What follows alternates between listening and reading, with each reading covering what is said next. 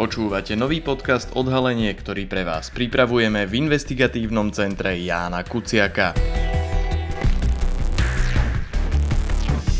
Vypočuť si v ňom môžete naše odhalenia, články, ale aj rozhovory. Dnes s Petrom Kapitánom o tom, čo môžeme očakávať od pojednávania Najvyššieho súdu v súvislosti s vraždou Jána Kuciaka a Martiny Kušnírovej. Vo februári uplynuli už tri roky od činu, ktorý nemá v histórii Slovenska obdobu. Vražda investigatívneho novinára Jána Kuciaka a jeho snúbenice Martiny Kušnírovej otriasla celou krajinou a vyvolala procesy, ktorých dôsledky sú v rôznych sférach verejného života cítiť dodnes.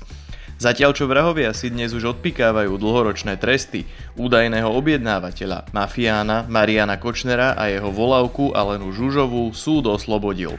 Prokuratúra aj rodiny zavraždených sa voči rozsudku odvolali a tak sa na budúci týždeň celá vec dostane pred Najvyšší súd.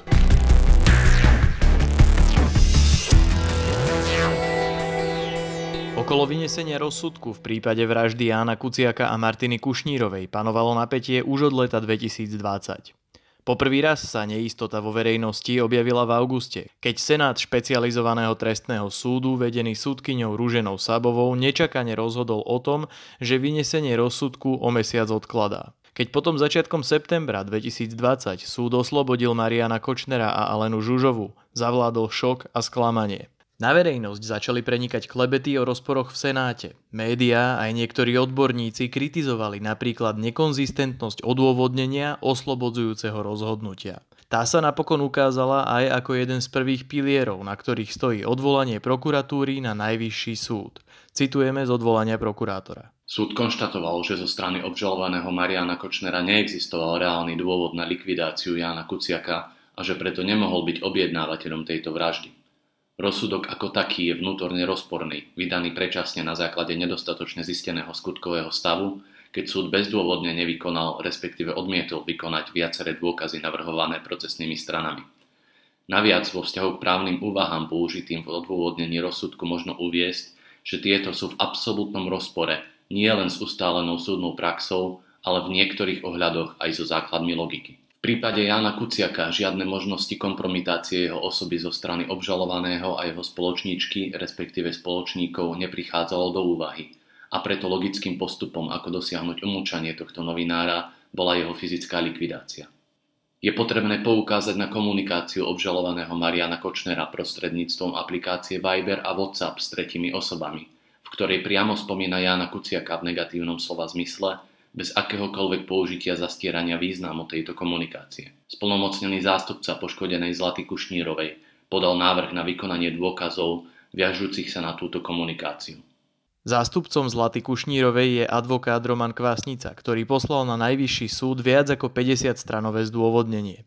Jedným z prehliadnutých dôkazov sú podľa neho aj správy, ktoré si Kočner posielal so svojimi kamarátmi. Citujeme z odvolania prokurátora. Komunikáciou, ktorú spomína prokurátor i zástupca Zlaty Kušnírovej, sú správy cez aplikácie Viber a WhatsApp, ktoré poslal Marián Kočner svojmu kamarátovi Miroslavovi Konôbkovi, automobilovému pretekárovi. Tomu o Kuciakovi napísal, že dostane krespiču.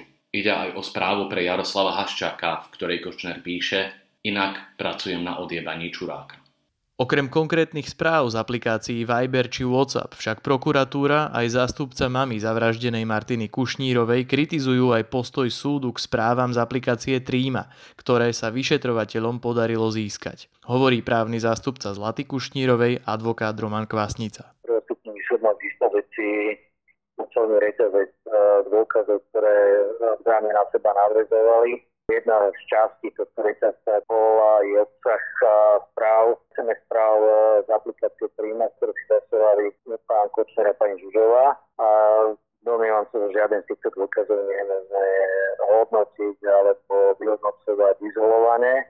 Správy, ktoré teda boli zachytené z Trímy, sú súčasťou celej mozaiky dôkazov celku a podľa mňa potvrdzujú pravdivosť výpovede svedka Zoltána Andruška, ktorý presne popísal akým spôsobom, a kedy prebehla objednávky vražda Jána Kuciaka, a zároveň potvrdzujú podľa môjho názoru túčasť výpovede, kde popis popísal, kto bol objednávateľom a, a kde popísal, pre koho táto objednávka bola Alenovi vybavovaná. Teda, že týmto prvotným objednávateľom bol pán Marián Kočner.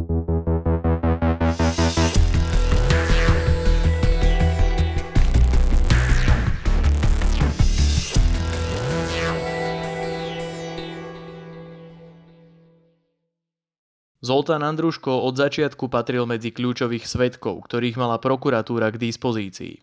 Problém však nastal v tom, že mu súd neuveril, respektíve mu neuveril úplne. Citujeme z odvolania prokurátora. Súd v súhrne spochybňuje dôveryhodnosť výpovede Zoltána Andruškova, pričom poukazuje na jeho údajné rozporné tvrdenia.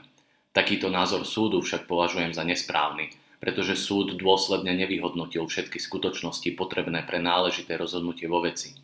Je minimálne pozoruhodné, ak súd na jednej strane tvrdí, že procesne použiteľná je len výpoveď tohto svedka zo septembra dvetisícdevätnásť, respektíve z konania na hlavnom pojednávaní, na strane druhej však svoj záver o rozporných tvrdeniach svedka opiera práve o niektoré tvrdenia, ktoré tento uviedol vo svojich predchádzajúcich výpovediach v procesnom postavení obvineného. Andruško si síce niektoré detaily nepamätá presne, čo v skutočnosti môže poukazovať na to, že výpoveď nemá napísanú a vopred premyslenú, no v podstatných veciach je v skutočnosti vo svojich výpovediach konzistentný. Rovnako rozprával v deň, keď ho zadržali, neskôr pri výsluchoch v októbri, ale aj na hlavnom pojednávaní pred súdom, kde opisoval svoje stretnutie s Alenou Žužovou v aute, ktorá mu na laptope ukázala dokument, ktorý Andruško opísal ako profesionálne vypracovanú správu s povkladanými fotkami. Andruško opisuje presne to isté, čo sa našlo na ú es bé kľúči u Mariána Kočnera. Navyše, podľa Romana Kvasnicu nesedí ani spochybňovanie Andruškova ako kajúcnika, ktorý svoju výpoveď len dobre zobchodoval. Zoltán Andruško nie je žiadny kajúcnik, pretože Zoltán Andruško si vykonáva pätnásťročný krzenie zo slobody. Zoltán Andruško vypovedal v kauze Jana Kuciaka alebo vražde Jana Kuciaka a Martiny Kušnírovej, potom ako bol právoplatne odsudený na trest strelanie pätnásť rokov. To je umelá konštrukcia, že Zoltán Andruško je nejaký kajúcnik a nie som si vedomý na rozdiel od prvostupného súdu akékoľvek okolnosti, ktorá mohla mať dopredu nejaký význam na to, aby dostali za pätnásť rokov, pokiaľ on sa vezme tieto uľahčujúca okolnosť. To je určite umelá konštrukcia. Myslím, že ako keby niektorí sudcovia na Slovensku sa najskôr rozhodli, ako rozhodnú, a potom si preto hľadali dôvody a hľadali si dôvody ako spôsobný a svedca, ktorý podľa mňa pravdivo popísal priebeh trestnej činnosti Univerzity svet. Pre úplnosť dodajme, že Andruško sa najskôr s prokurátorom dohodol na desaťročnom treste, ktorý mu však súd sprísnil. Andruško ho akceptoval. Podobne podľa zástupcov rodiny Jána Kuciaka pochybil súd aj pri hodnotení dôveryhodnosti ďalšieho dôležitého svedka, Petra Tóta. Ten bol súčasťou komanda, ktoré sledovalo Jána Kuciaka aj ďalších novinárov. Citujeme z odvolania zástupcu rodiny Jána Kuciaka Petra Kubinu.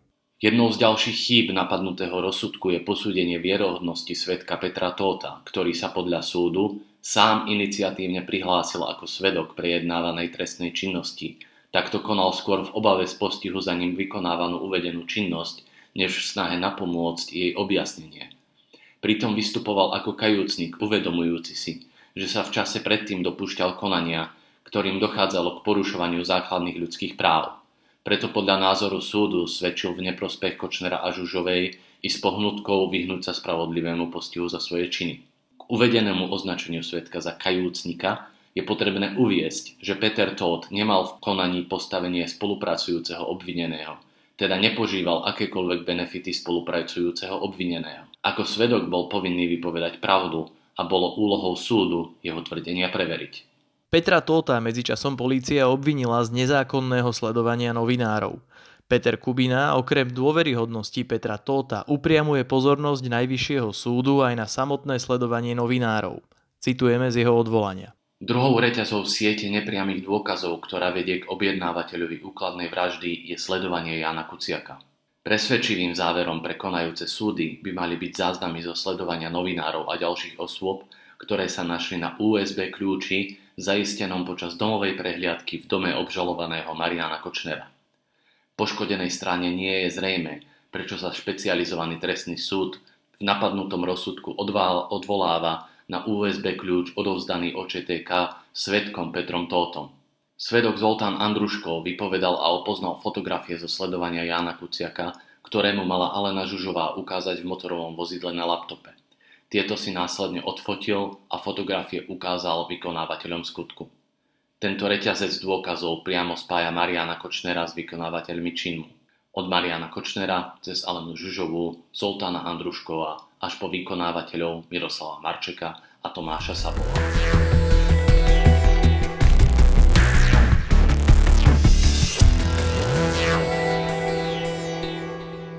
V rámci posudzovania výpovedí Roman Kvasnica upriamuje pozornosť súdu aj na iný aspekt – výpovede Mariána Kočnera a Aleny Žužovej.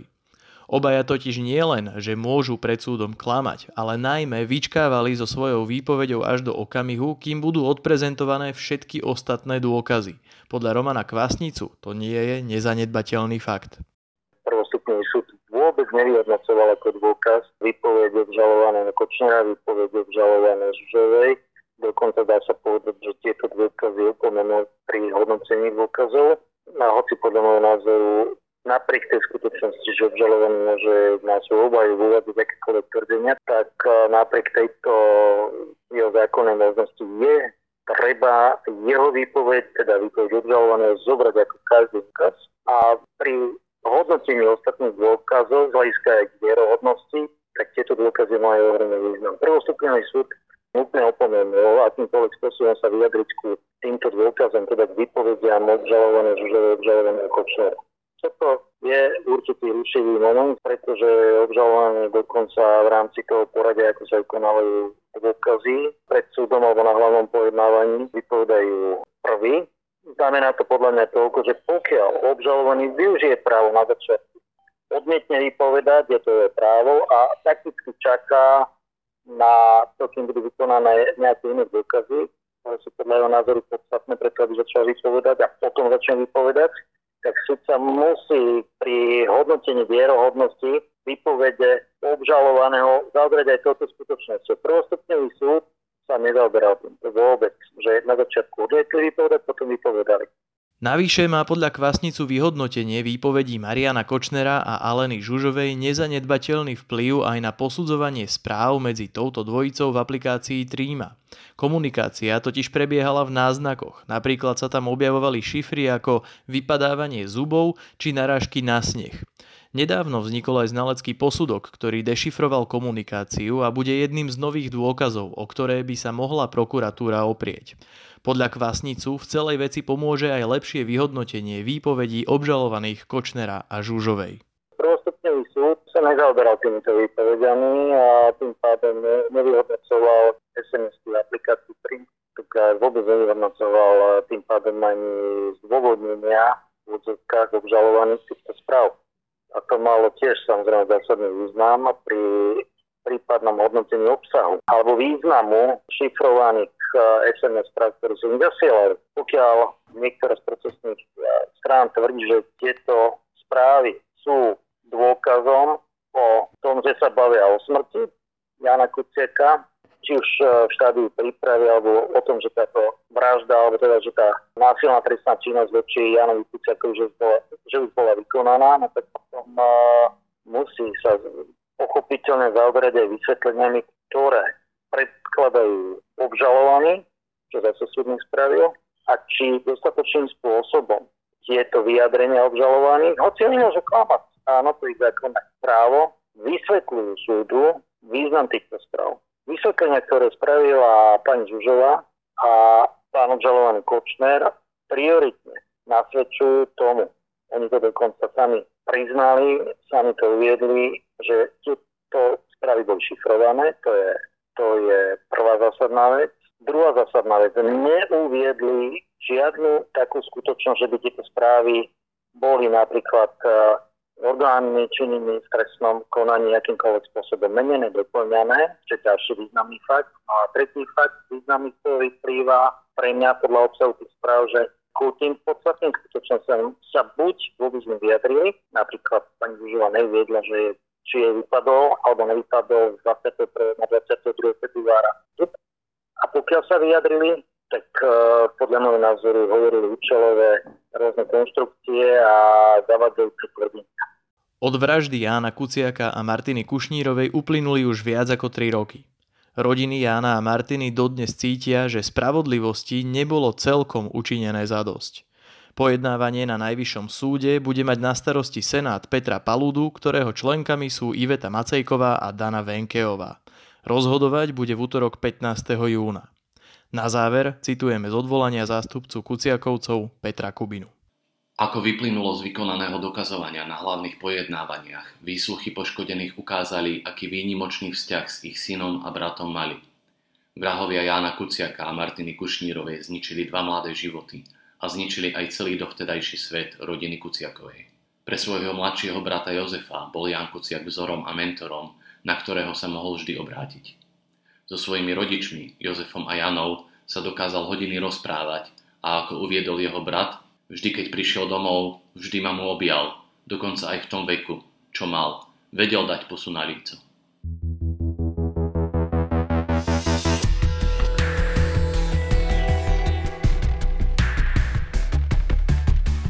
Ďakujeme, že ste si vypočuli podcast Odhalenie investigatívneho centra Jána Kuciaka. Naše články nájdete na webe w w w bodka i c j k bodka s k. A akékoľvek nápady, tipy, ale aj pripomienky nám posielajte na e-mail i c j k zavináč i c j k bodka s k.